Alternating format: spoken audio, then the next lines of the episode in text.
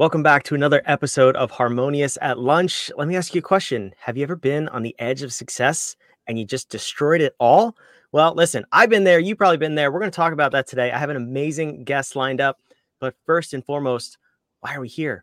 What is Harmonious? Well, Harmonious is the disruptive business architecture that you need to know and master in your business in order to grow and scale effectively. It is the 10 disciplines every business needs and most small businesses forget about. That's why we're here. We're going to tie this conversation to the three-legged stool of business. Harmonious is business and mind and body.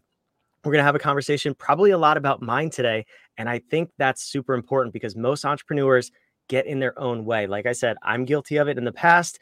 I'm probably guilty of it right now and just not knowing it. And you probably are too. So let's bring on our amazing guest and have this conversation. Anna, I want to welcome you to the show. Thank you so much for having me. Hi, everyone. Yeah, I'm super excited to dive in here. So self-sabotage is the topic. Give me a little bit of a background about how you got into this field and what you're currently doing. Yeah, so I would say growing up, no matter how much I achieved in life, I always felt like there was a sense of never enough, that no matter what I looked like, no matter what I achieved, no matter what I've done, all the awards, all of the achievements, like no matter what happened, every time I got there, I felt it was like a yay, but then that yay would fade away pretty quickly. And then it'd be replaced by, okay, how come I still don't feel good enough? And at a certain point, I was like, there has to be more to life than this, right? Because I work with a lot of high achievers. And typically, I see a lot of myself in the people I work with. They achieve a lot of great things on the surface. Everything looks perfect on paper. But then internally, they feel imposter syndrome. They feel self-doubt, or they just feel really frustrated and they feel a lack of fulfillment. And so for me, I started reading more, I started listening to more YouTube videos, and just really started to grow my mind. But what really helped me was working with my coach, who I ended up getting a certification under. And so with this certification, we were able to really see what is the root cause of self-sabotage.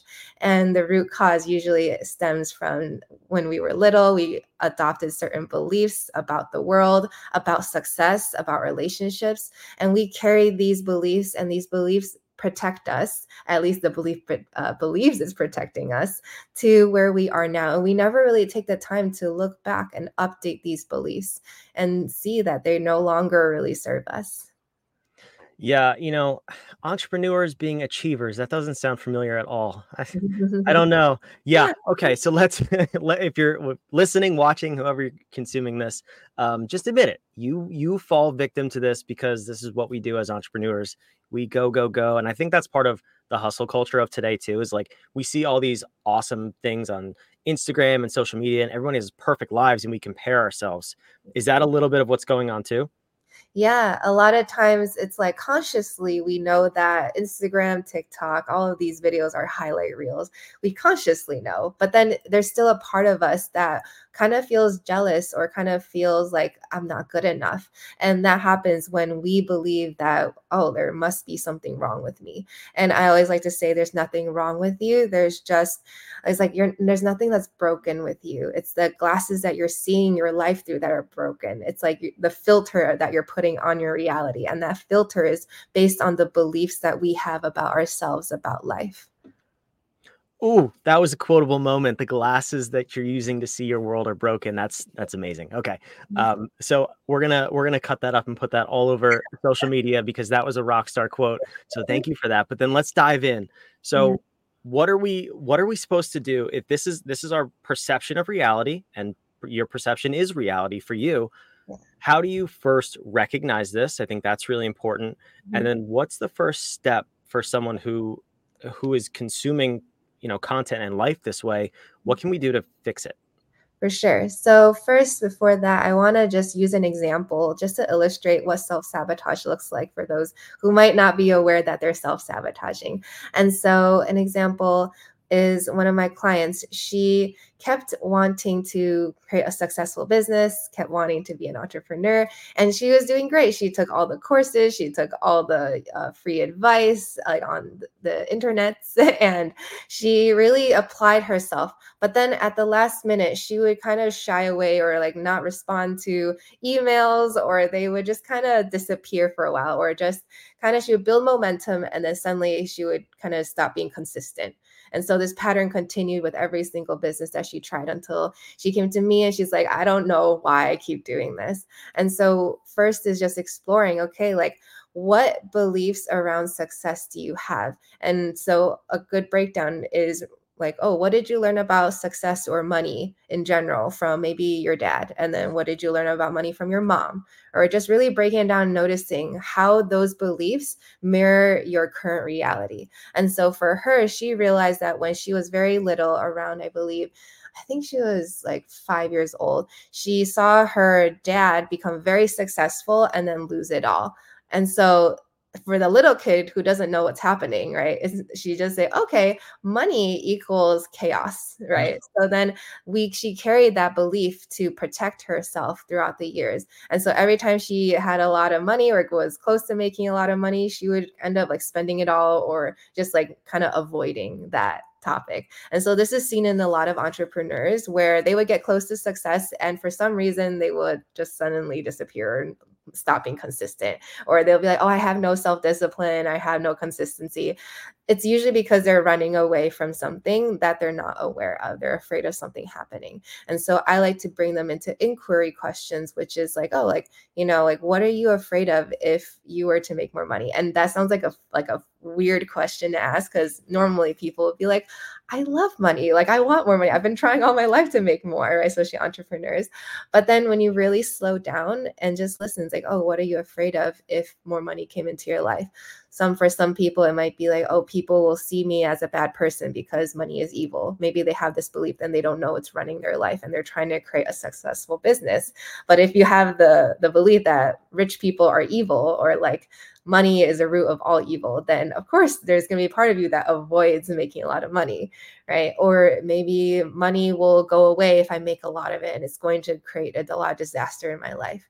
That's also a big one that I see in clients where they're trying to be successful and they can't seem to get close. So these just kind of reflecting, what are those root beliefs that I have about success? What is what am I afraid of if I were to fail? Right? And how am I linking it to my self-worth?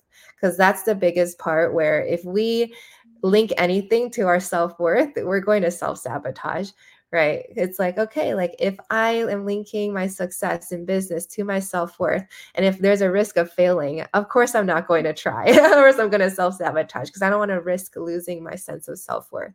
And so untangling self-worth with self-worth is so important. It's going to be the most pivotal thing that can transform your business for the better. Yeah, I love that. And you reminded me of an event I was at a couple of years ago, and around the belief system of money and why it's so, but it's belief system about anything. Money was just the topic there.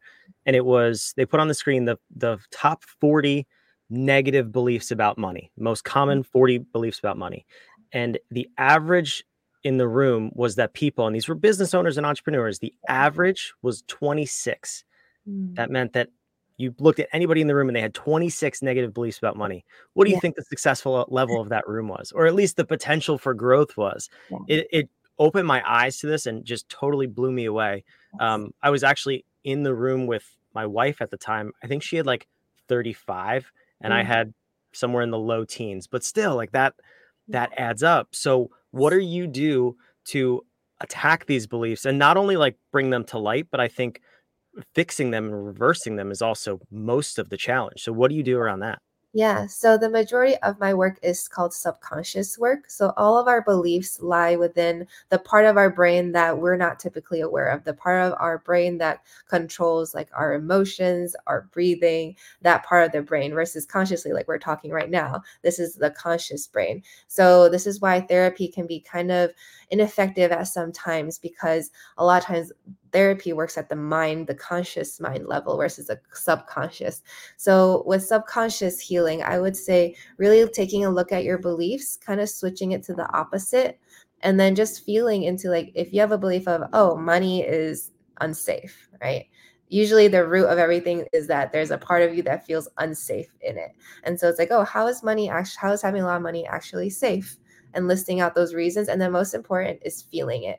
I know a lot of entrepreneurs typically stay at the mind level, and they don't really realize how important feeling that safety within themselves while having that belief of, oh, money is safe, you know, and how can I feel it? That's where real shift happens, because when you are able to feel it, you're changing it at a subconscious level instead of trying to just brainwash you at conscious mind level, which doesn't actually work that well. That's why listening to podcasts and like books is amazing, right? But for the deep healing, it's like doing this work on yourself, feeling it deep within your heart. That is what will truly transform you. So it's like after this podcast, I would encourage you to just sit with like how this podcast made you feel.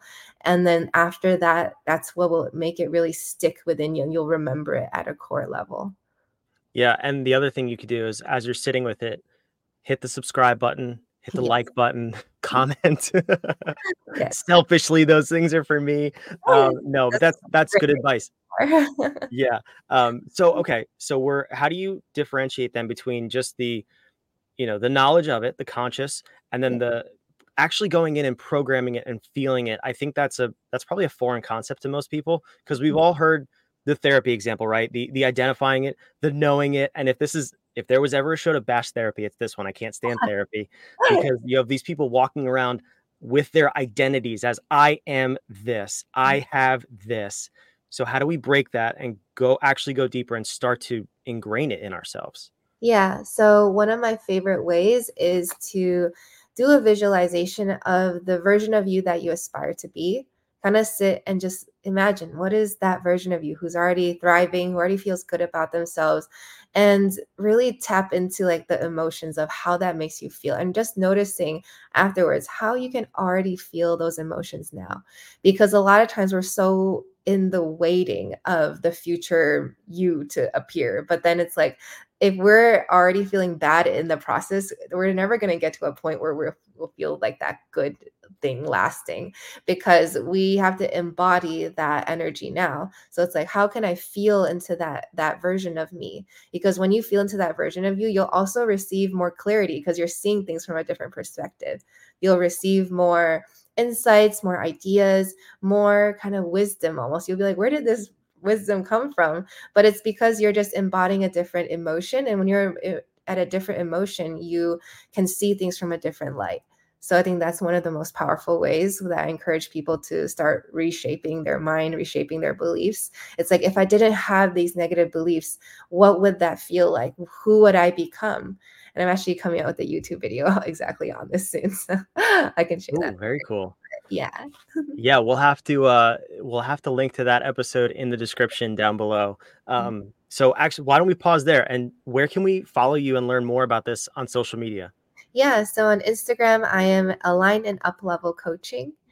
And then on YouTube, I believe my YouTube channel is called Align and Up Level. I also have a podcast, but I haven't posted on it in a very long while, to be fully transparent. So.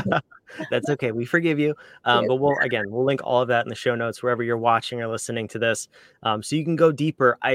I love that these episodes are short and actionable, but I also hate it because like, I just want to go a mile deep on this stuff. It's so interesting. And I think that's the goal. So for you listening and watching, here, I'll put Anna's website on the screen here, alignanduplevel.com. So tell me a little bit about, before we wrap this up, who do you typically work with, and give me maybe a story of transformation, and what life is probably looking like for someone listening, and what it could become after this transformation. Yeah. Happy to share. So a lot of the clients I work with, like I mentioned, I feel like remind me of a younger me where they were really struggling with that sense of self-worth that comes from within. And so they're always trying to achieve and be, and there's a feeling, it's almost like a little kid being like, look, I did this. Like, I want to be celebrated. I want to be seen as like, I'm good enough, right? Because maybe when they were younger, they were never really told that. And so a lot of my clients are typically very high achieving or highly ambitious people who on paper seem perfect, right? They're like, it's like, great. But then internally, they're still struggling with anxiety or stress or just really doubting themselves and always in this sense of I'm not good enough. So one of my favorite client stories was, I won't say their name, but they were an executive at a corporate job. And at the beginning, when they came to me, they were very, didn't have this sense of self-confidence in themselves. And they came to me actually wanting a better relationship. But what he really got from this was really realizing that like he's the core of like his love is the most important thing to him. And then by from that standpoint, he was able to radiate a new sense of confidence and stop self-sabotaging his relationships and his business, and actually was able to get a huge pay raise and also start his own side hustle and actually be pretty successful in that. And so it's really powerful to see people transform their lives when they know their self-worth comes from within instead of something outside of them. So that's one of my favorite client stories because they really began to trust themselves and trust that they're capable and that they are worthy of the transformation and the version of them that they want to become. Yeah, that's amazing. And I love that story too, because let's tie this to the harmonious architecture. Yeah. That particular story was actually more in home, which is the H of harmonious. Humans optimize in a meaningful environment. Now, personally, going into this conversation, I kind of assumed we were going to be a lot definitely on mind, but also inspire, which is leadership. But that example was of an employee at another company. So you can do this for your team, for your employees, for your people. If they need to optimize themselves too, not just you as a leader, obviously you need to show up and be your best self in order to lead effectively. But if your team and your employees are not at their highest level, then they're just showing up to work and maybe they don't even know why sometimes. We see that over and over, that people are just showing up to check a box and go home. What if we could actually optimize our people so they love coming to work? So they show up as their best selves. And I love that you do this for people. Yeah, I love that you shared that because that's exactly what my client went through. He led a team and he noticed that after he transformed and actually felt more confident and he stopped being so controlling of his teammates, and his teammates actually look forward and are very loyal to him now. And he stood up as like a leader in this company is very recognized. So it was like very powerful for him to really not just be like someone who just goes into work and then like just shows up and it's just like feels like a lack of sense of control. And so when you have a lack of sense of control, you try to control more, and which makes you feel even more lack of control. So like him being able to be confident in himself, maintain his groundedness was so powerful. It created a ripple effect in everyone in his life. So super amazing. I love that you shared that. Yeah, that's so great. And that's the power of seeing things through the lens of an architecture. So we know where to hang things. But if you want to optimize yourself, get yourself to that next level, I encourage you to reach out to Anna, alignanduplevel.com. And again, we're going to drop the YouTube video that she mentioned in the description. So go watch that. I wish we had more time. This is such a fun conversation. And I love just embracing the mind and getting yourself to the best version of you that you can be. So, Anna, I'm sure I would love to have a part 2 to this interview. We'll definitely have to have you back. This was so much fun. Thank you for being here. Thank you for having me. And like I said, while you're embracing this and sitting with it, hit the subscribe button, hit the like button, comment, ask us your questions. I'll get them over to Anna. We want to hear your feedback. What are your questions and what are you thinking after hearing this episode? What are your ahas after listening to it? Thank you so much for listening to Harmonious at Lunch. This has been a great episode, and we will see you on the next one.